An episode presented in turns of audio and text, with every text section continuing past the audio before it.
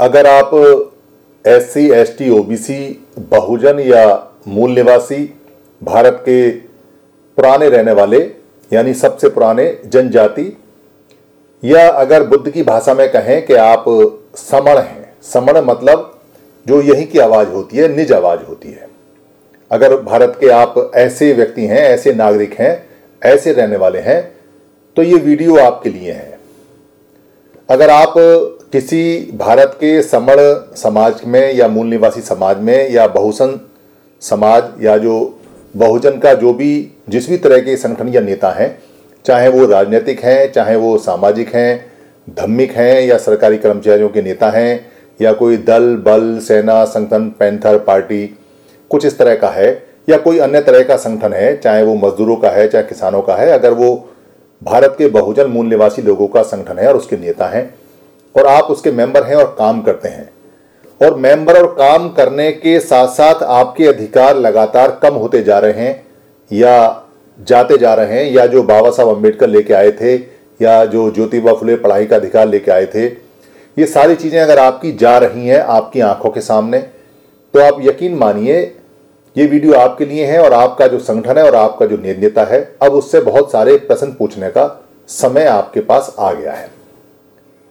दरअसल, भारत में या पूरी दुनिया में जो समर समाज है, जो बहुजन समाज है, जो मूल निवासी समाज है, वो सबसे ज़्यादा स्ट्रगल करता है, सबसे ज़्यादा मीटिंग करता है, सबसे ज़्यादा वो विरोध करता है किसी एट्रोसिटी का या जो उसके साथ में घटनाएँ घटती हैं और हमेशा अपने अधिकारों के लिए फाइट करता है, जागरूक है। लगातार अपने पैसे खर्च करता है, समय खर्च करता है इसके बावजूद भी उसके अधिकार बढ़ने की बजाय और लगातार घटते जा रहे हैं, घटते जा रहे हैं। अब स्थिति ऐसी आ गई है कि वो लगभग खत्म हो गए हैं और जहाँ बाबा साहब ने उनको स्टार्ट किया था, आरंभ किया था अधिकार देने का अब उससे भी नीचे आ चुके हैं। यानी जो बाबा साहब लेके आए थे, वो सब जा चुका है। आपने कभी ध्यान दिया होगा या नहीं दिया होगा? दिया है तो अच्छी बात है, अगर नहीं दिया है तो मैं आपका ध्यान दिला देता हूँ। भारत के जितने भी संगठन हैं, चाहे वो धर्मिक हैं मूल निवासियों के समर समाज के, बहुजनों के। चाहे वो राजनीतिक हैं, चाहे वो सरकारी कर्मचारियों के हैं, चाहे वो कोई सेना, दल, वल, सैनिक, पैंथर, पार्टी या कोई ब्रिगेडियर, कमांड कुछ इस तरह का है, ये जितने भी संगठन हैं, ये सारे संगठन दरअसल आपके अधिकारों को लगातार खत्म करने का काम कर रहे हैं। और इनकी मेहरबानी से, इनकी पूरी पूरी ताकत लगाने से हमारे ये अधिकार जो बाबा साहब लेके आए थे, वो और तेज़ी से जा रहे हैं। सुनने में ये बात थोड़ी सी आपको झटके वाली अजीब लग सकती है, मगर आप देखेंगे तो आपको पता चलेगा कि बहुत सारे संगठन जब अलग अलग काम करते हैं और नेता जब उनके प्रमुख बन जाते हैं और वो आपसे पैसा लेते हैं, आपसे सहयोग लेते हैं तो आपको आश्वासन देते हैं कि हम आपके अधिकारों को सुरक्षित रखेंगे और इसको बढ़ाएँगे। मगर सारा पैसा लेने के बावजूद भी सारी जितनी शक्ति आप लगाते हो, जो भी आप मीटिंग में, पार्टी में जाते हो या जो सपोर्ट करते हो, झंडा उठाते हो या डंडा उठाते हो, उसके बावजूद भी नेता अपने वादे पे खड़े नहीं उतरते, क्योंकि नेता जानते हैं कि वो पब्लिक के लिए, यानी समर समाज के लिए काम नहीं कर रहे, वो अपने लिए कर रहे हैं। बाबा साहब ने कहा था कि संगठित रहो।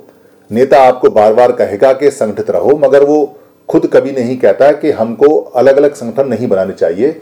हमको भी संगठित होना चाहिए, क्योंकि जब तक संगठित नहीं होंगे, तब तक आप सरकार से या देश में अपना हिस्सा नहीं ले सकते, नहीं मिलेगा, क्योंकि अधिकार संगठित होने के बाद ही मिलते हैं। लोकतंत्र में या कोई भी तंत्र हो, उसमें जब तक प्रजा इकट्ठी नहीं होगी, मांगने वाले इकट्ठे नहीं होंगे, या अपना अधिकार लेने वाले इकट्ठे नहीं होंगे, या इकट्ठा या देने वाले नहीं बनेंगे, तब तक कुछ मिलने वाला है नहीं।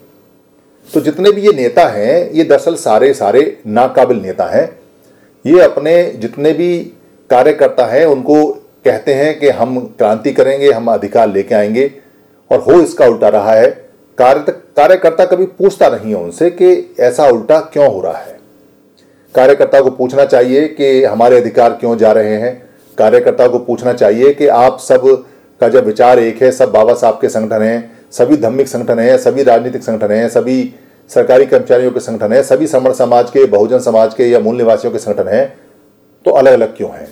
अलग अलग काम करके हमें क्या हासिल होगा और क्या हासिल हुआ है?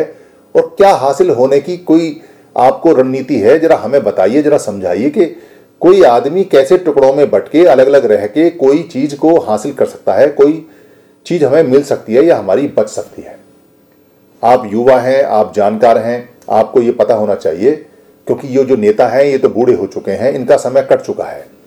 ये अपनी पोजीशन का एंजॉय कर रहे हैं, अपनी पोजीशन का मज़ा ले रहे हैं, जो इनको बीच की कुर्सी मिलती है, प्रधानी मिलती है, सचिव मिलती है, इनको मान सम्मान मिलता है, ये उसका पूरा आनंद लेते हैं। जब इनके आनंद में कोई खल पड़ता है या इनको लगता है कि इनका आनंद जाने वाला है तो ये उस संगठन के टुकड़े कर देते हैं और फिर दो टुकड़ों में बढ़ के दो प्रधान हो जाते हैं। फिर वो चार टुकड़ों में बढ़ के चार प्रधान, चार सचिव, चार सेक्रेटरी चार संगठन, चार जगह पैसा इकट्ठा होता है।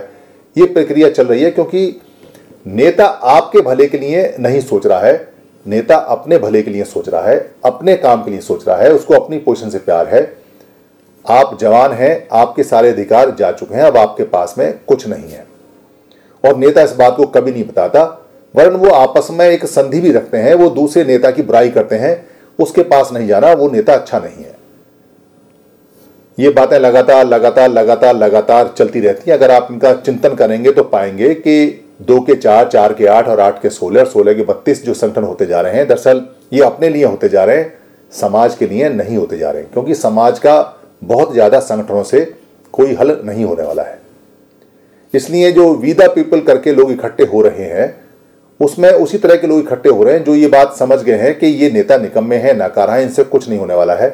ये सिवाय मोटे मोटे भाषण या चिकनी चुपनी बातें करने के अलावा या इमोशनल ब्लैकमेल करने के अलावा, ये कुछ नहीं करते हैं। इनके बस की कुछ है भी नहीं। इनको इतनी सी भी जानकारी नहीं है कि जब तक सारे इकट्ठे नहीं होंगे, तब तक वो कोई ऑब्जेक्टिव है या कोई उद्देश्य है, उसको प्राप्त नहीं कर सकते या बाबा साहब का जो अधिकार है, उसको वापस लेके नहीं आ सकते या बढ़ा सकते हैं। जब इनको इतना ही पता नहीं है कि बिना इकट्ठे हुए कुछ नहीं मिलेगा और ये इकट्ठे होते नहीं है तो ये निकम्बे और नालायक हैं, ये कुछ नहीं जानते हैं।